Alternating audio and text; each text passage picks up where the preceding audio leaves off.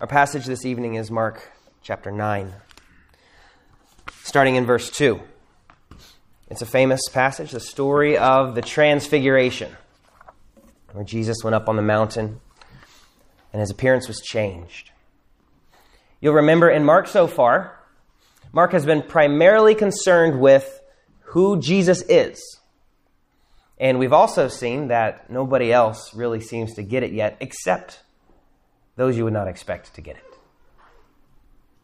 The disciples don't get it, the religious leaders don't get it. And so the question is are they going to see who Jesus is as they see his very appearance transform in front of them? So we turn now to Mark. Listen once again to the reading of God's word, Mark chapter 9. We'll read starting in verse 2 through verse 13. Hear God's word. And after six days, Jesus took with him Peter and James and John and led them up a high mountain by themselves. And he was transfigured before them, and his clothes became radiant, intensely white, as no one on earth could bleach them. And there appeared to them Elijah with Moses, and they were talking with Jesus. And Peter said to Jesus, Rabbi, it is good that we are here. Let us make three tents one for you and one for Moses, and one for Elijah. For he did not know what to say, for they were terrified. And a cloud overshadowed them, and a voice came out of the cloud This is my beloved Son, listen to him. And suddenly, looking around, they no longer saw anyone with them but Jesus only. And as they were coming down the mountain, he charged them to tell no one what they had seen until the Son of Man had risen from the dead. So they kept the matter to themselves, questioning what this rising from the dead might mean. And they asked him, Why do the scribes say that first Elijah must come? And he said to them, Elijah does come first to restore all things. And how is it written of the Son of Man that he should suffer many things and be treated with contempt? But I tell you that Elijah has come, and they did to him whatever they pleased, as it is written of him. The grass withers and the flower fades, but the word of our God stands forever. You'll remember last time, right at the end of our last passage, first verse in chapter 9, Jesus makes a proclamation that is somewhat confusing without the context. He says, Truly, I say to you, there are some standing here who will not taste death until they see the kingdom of God after it has come with power. If you were to envision the kingdom of God coming with power, what does that look like? Well, in Mark and in Matthew and in Luke, this story of the transfiguration follows immediately this promise. So we have to understand that in some way, this transfiguration, where they see Jesus, the King of power, transfigured before them, is a fulfillment, at least in part, of that promise that some standing there would see the kingdom of God come in power. This can surely cannot be all that it points forward to because we still await that final day. And they also still awaited Jesus' resurrection from the dead, which also fulfill the kingdom of God coming with power. But this does, in part, give us a glimpse into the glory of this King of power. Now, King of power. What does King of power look like to you? What pops into your head? Maybe it's images reminiscent of the Lord of the Rings. Maybe it's a great throne. Maybe it's somewhat more celestial looking than Lord of the Rings, but it usually entails great wealth, glorious throne, righteous judgments proclaimed, powerful words spoken and enacted, people who do whatever the king says, victory over the enemy, peace in the land. Would we ever run immediately to suffering as a quality of the King of Power? Probably not. But Jesus tells us a few things about the King of Power today. He tells us that the King of Power is the King of glory and authority and victory and suffering. And that will be our outline for today glory. The King of glory, the King of authority, the King of victory, and the King of suffering. Let's look at the King of glory verses 2 through 6. It says that Jesus was transfigured. This word metamorph means to change, change form, to transform. The appearance changes. It says in verse 3 And his clothes became radiant, intensely white, as no one on earth could bleach them. This is not an earthly whiteness. This is nothing a launderer could do. This is from heaven. This white robe, many times in Scripture, is reminiscent of a heavenly messenger. They're described as having white or radiant clothes. And so the point here is that we see Jesus' origin is not from this world. He's from heaven. He is otherworldly. Specifically, in Daniel 7, you'll remember Daniel 7 is the passage where uh, we, we find the prophetic uh, phrase, Son of Man. That Jesus claims for himself. Jesus claims to be the Son of Man. And the Son of Man in Daniel 7 talks about the one who has dominion and power and authority, and his kingdom will be an everlasting kingdom. And that very chapter says this in Daniel 7 9. It says of the Ancient of Days Thrones were placed, and the Ancient of Days took his seat. His clothing was white as snow. So the Son of Man is associated with the Ancient of Days, and their clothing is white, white as snow, radiant, shining. Because this kingdom coming in power is on Mark's mind as he's talking about the Son of Man and this kingdom and this king in white robes. Forrest Gump says, My mama always said you can tell a lot about a person by their shoes, where they're going, where they've been. Well, in Scripture, you can tell a lot about somebody by their robes. And with Jesus in particular, you can tell where he comes from by his white robes. He is the Son of Man who will reign over his enemies, the one given dominion and glory and a kingdom that all peoples, nations, and languages should serve him. He is equal with the Ancient of Days himself, the eternal God, clothed in all the splendor of heaven with glory and power. And there is a day coming when he will come with the clouds and he will rule and reign in unveiled glory every knee will bow and every tongue confess that Jesus Christ is Lord. We see this King of glory also in the fact that Elijah and Moses are with him. Now, why specifically Elijah and Moses? There's lots of debate over that. But what is clear is that these both anticipate the final prophet. Because Moses says in Deuteronomy 18, The Lord your God will raise up for you a prophet like me from among you, from your brothers, and it is to him you shall listen. And so there will be a second Moses, the final prophet, and then Elijah is spoken of in Malachi 4, 4, and 5, as is Moses.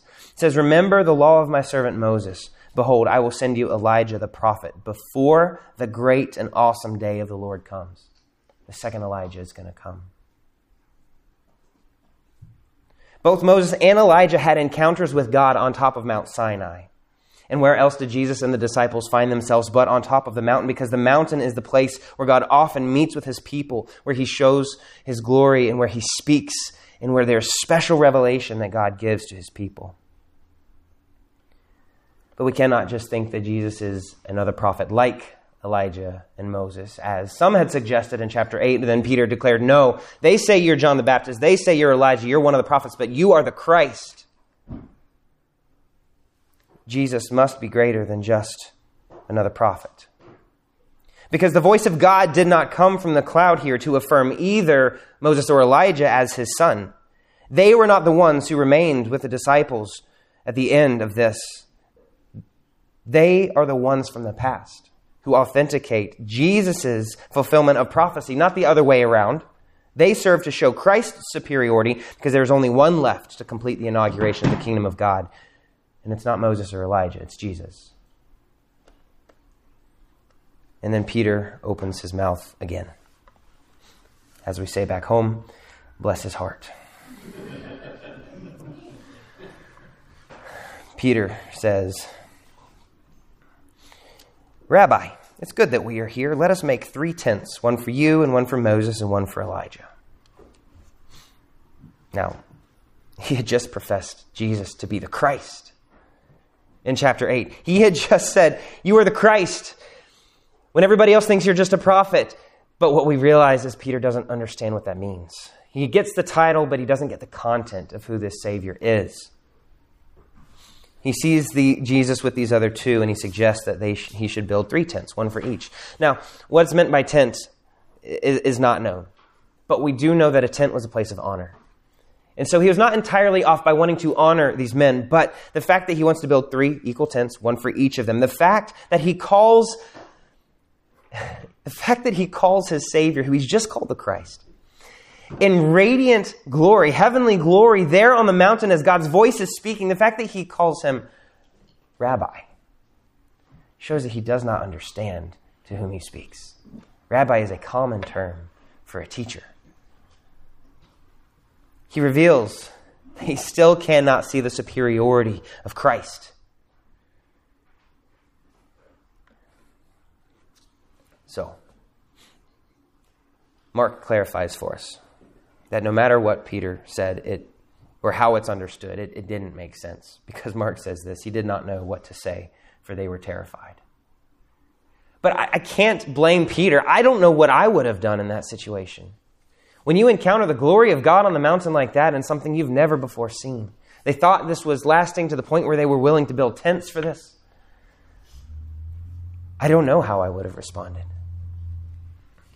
because I know that even in because I know that in, in my heart I can come up with any excuse not to believe even the things that God has shown me.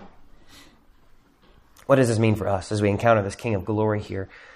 We need to beware of making Christ the glorious King of power. We need to beware of making him a co king in our lives. We have lots of kings that we let rule various parts of our lives. But there is one king of power. There is one king who is truly the king.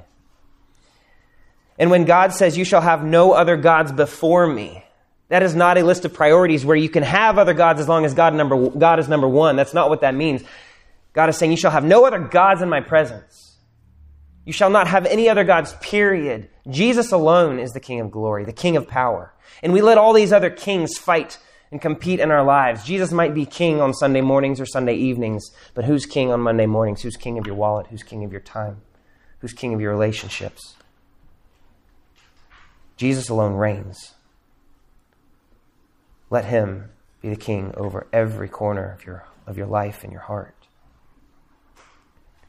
That's the king of glory. Let's look at Jesus as the king of authority.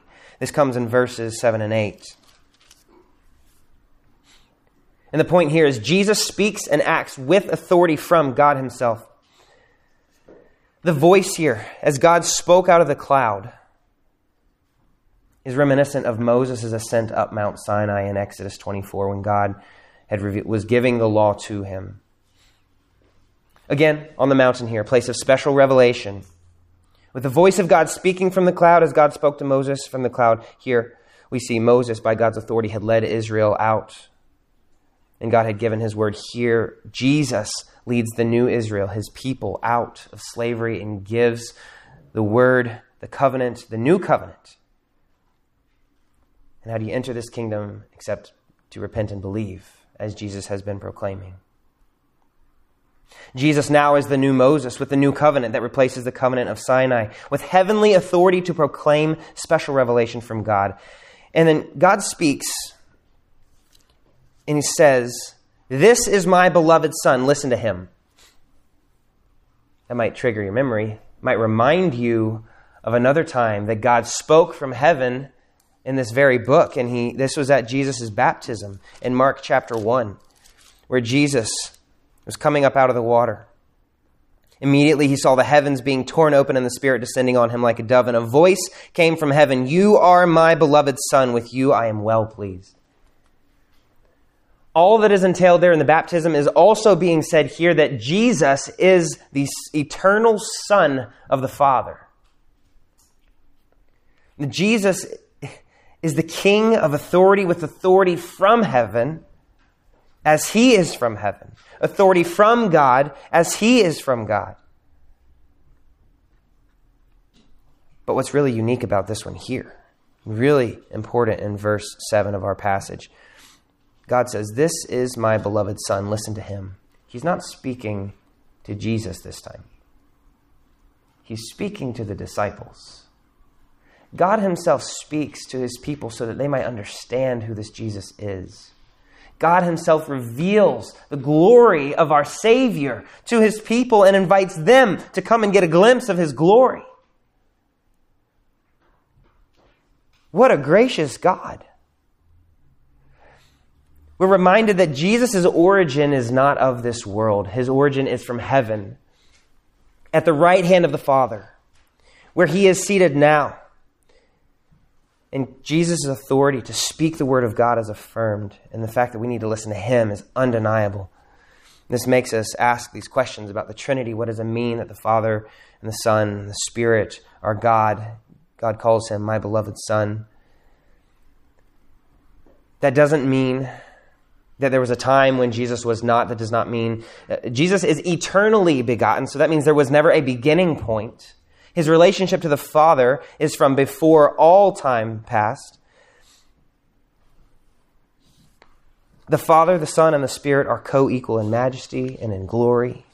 They are all uncreated, immeasurable, eternal, and almighty. And as the Athanasian Creed puts it, nothing in this Trinity is before or after, nothing is greater or smaller.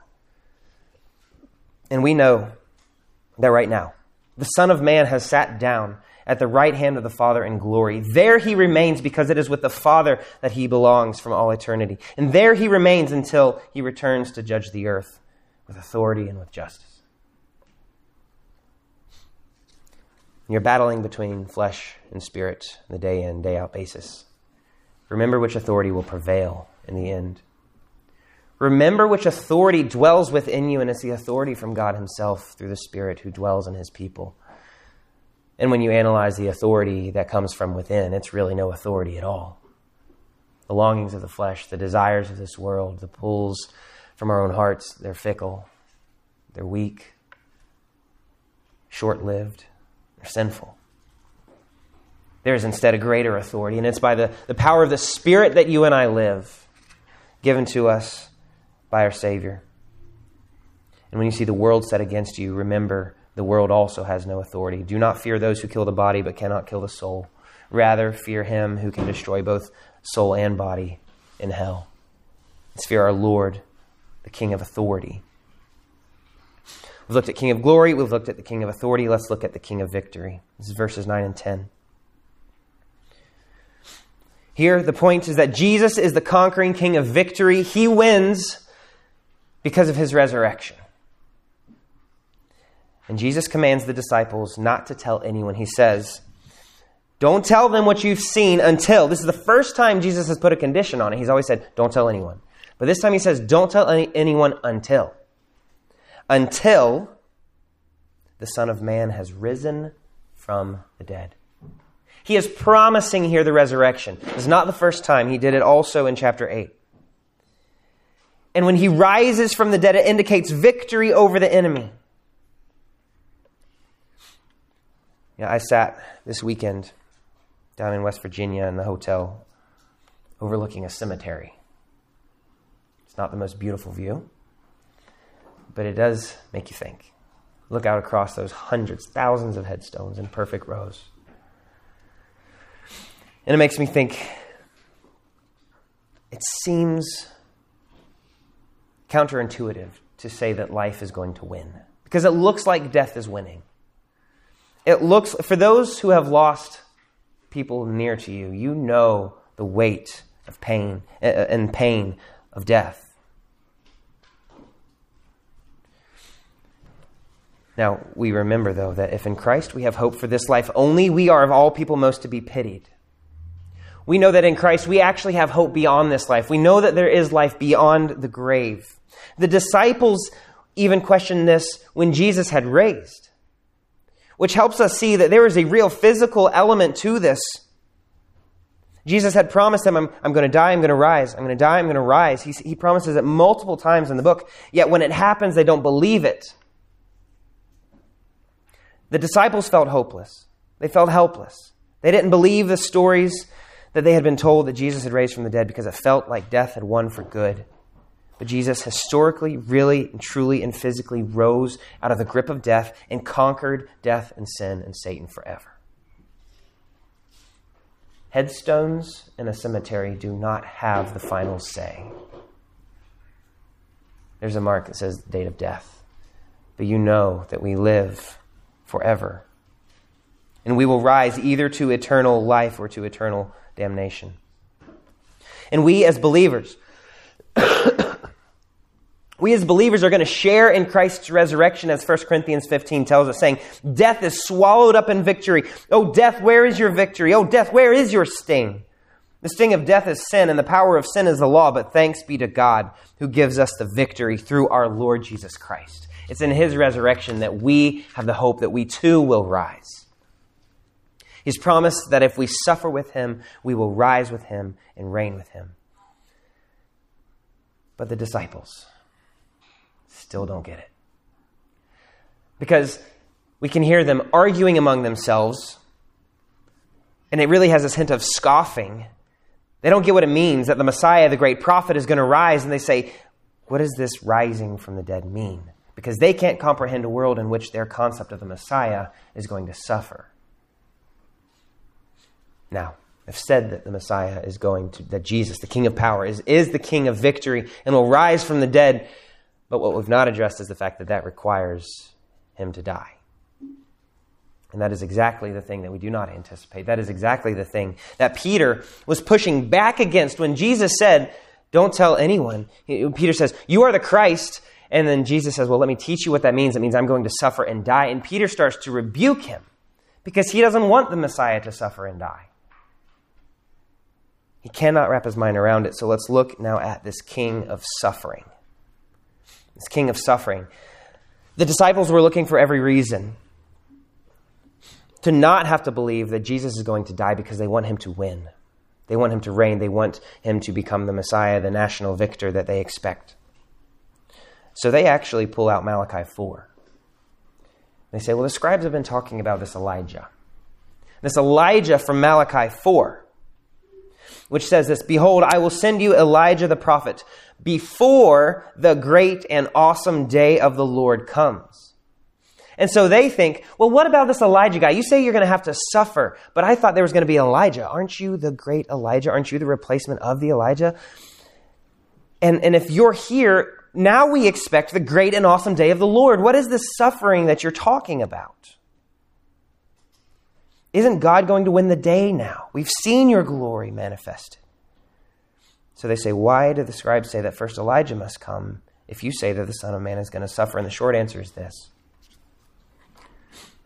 that glory of God that we anticipate, that reign of Christ, that majesty in which Jesus is going to reign, does not belong to us unless it is purchased for us.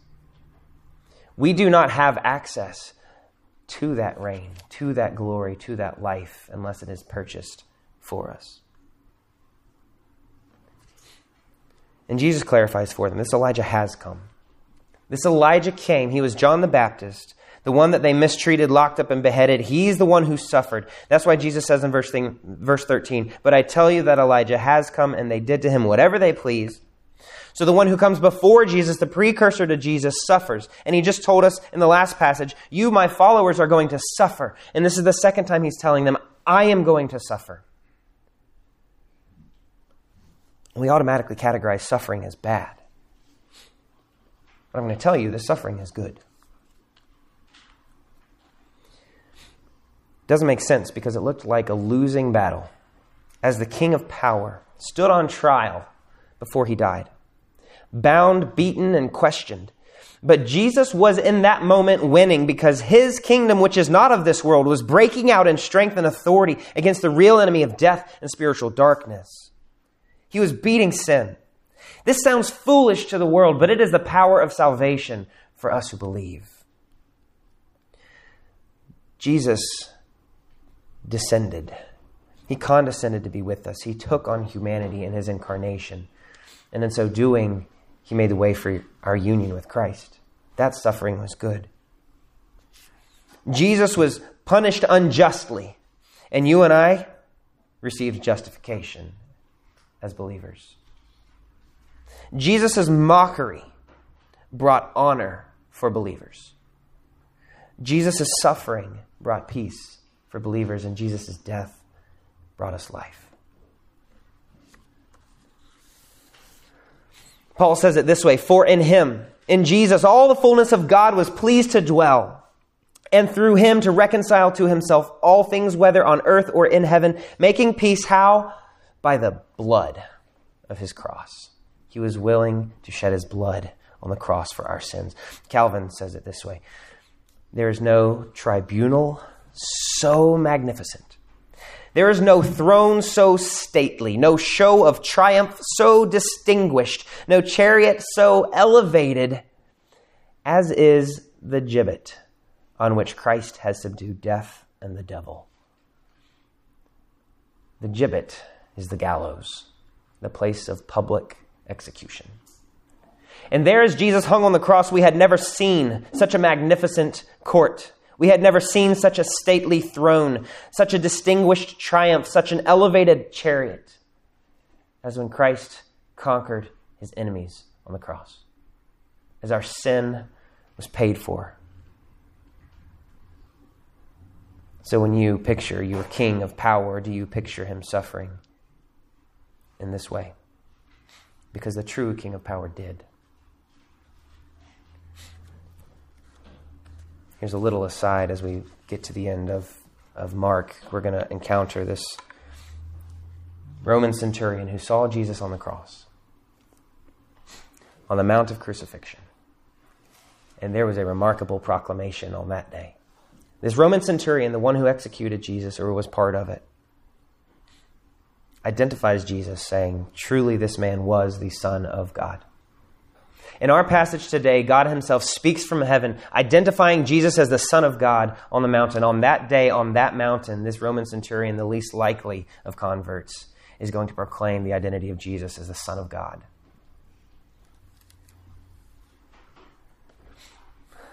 The centurion saw Jesus suffering. He stood facing the suffering Savior. He saw him clearly. He understood that he has witnessed true salvation worked by God himself before his very eyes. Because that's what the King of Power does. He breaks into the heart of the executioner.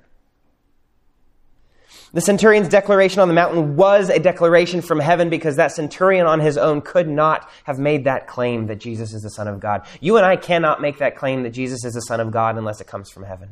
Unless God works in us and speaks to us and shows us who Jesus is. And then we can look at him and see him. And that's what the King of Power does on the cross. He breaks into hearts, into hard hearts, and saves his people. And that's how he wins. We also know that there is no other way that salvation could be accomplished. We need a sacrifice. We need blood to be spilled. John 3:16 tells us this is evidence of God's love that he sent his son for us. And we try to find alternatives, but every other alternative is insufficient. There is no alternative to salvation because there is no other name under heaven given among men by which we must be saved. Christ alone is sufficient the King of victory, the King of suffering, King of glory, the King of authority. So, as we look at what this means for our lives, I actually want to walk our outline backward. We looked at his glory, his authority, his victory, and his suffering. What if we looked at it as his suffering and death, his resurrection and victory, his ascension to the throne and his reign and glory. In reverse order, we find here the story of Christ in Scripture, his suffering and his death. He, he, rose from the dead in victory. He ascended to the seat of judgment at the right hand of God. And in his final reign in glory, we see he will subdue his enemies under his feet. The Apostles' Creed says it. We sang it earlier. He suffered, was crucified, dead, and buried. The third day he rose again from the dead. He ascended into heaven, and he sits on the right hand of God the Father Almighty. From thence he shall come to judge the quick and the dead. This is the story of the King of power. And every step is necessary for our salvation. The King of power suffered and died. So, what does that mean for us? That means we endure with him. The promise is that we too will suffer. Christ has called us to deny ourselves, to take up our cross, and to follow Him. He is our pattern. He is the one through whom, or through with, with whom we go through tribulations and trials and difficulties. And if we endure with him, we will also rise with him in new life. The King of Power rose in victory in his resurrection. So you and I also live in new life by the Spirit who dwells in us as we put to death the deeds of the flesh. We also get to live confidently. I think the best application here for the fact that Jesus is the King of Power who rose in victory is this take heart. Take heart because we too will rise. Death does not have the final say. If you're grieving, if you've lost someone dear, take heart. If you're afraid of death, take heart. If you have deep shame from your sin, take heart because we have a king who is victorious over all of these and will bring us with him to his throne. And the King of Power is seated with the authority of God at the right hand of the Father, and so we trust him. Because on that last day when Christ judges, on that judgment day, either the glory of God is going to consume us and devour us, or we will be transformed to be like him. Those are the two options when we encounter the glory of God. So we trust him and we become like him because Paul says in 2 Corinthians 3:18 with lots of themes of this transfiguration story he says and we all, with unveiled face, beholding the glory of the Lord, are being transformed into the same image from one degree of glory to another. So let's set our sights where He is, where our life is hidden with Christ in God. And that King of power is going to return and reign on this earth, the new heavens and the new earth one day, as the radiant, majestic one, the Ancient of Days. And so, what do we do? We wait, we anticipate we live with hope. We set our sights on what is coming. We get a glimpse of the sweet Beulah land when we gather together and we look into God's word and we hear the hope that we have. We get a glimpse of what's coming every time we hear the gospel. Jesus very intentionally chose his disciples and brought them with him up the mountain so that they might see his glory and get a glimpse of this hope. God very specifically spoke to the disciples so that they might know and be drawn near. God draws his people near. God wants us to be with him, and we will be with him, to behold his glory, see him in all his glory, and his, with unveiled face. And yet somehow we will not be consumed because we will be found in Christ. We will be made new. If you have not yet put your faith in Christ, I don't want you to think that that day will be a good day for you. That is a day of great judgment. God is an all devouring, all consuming fire, and His holiness will burn up wickedness. But if you look to Christ and say, He is enough, this King of power, this King of glory, this King of authority, this King of victory, this King of suffering is my King, then you will reign with Him for eternity. And so we say, Come, Lord Jesus.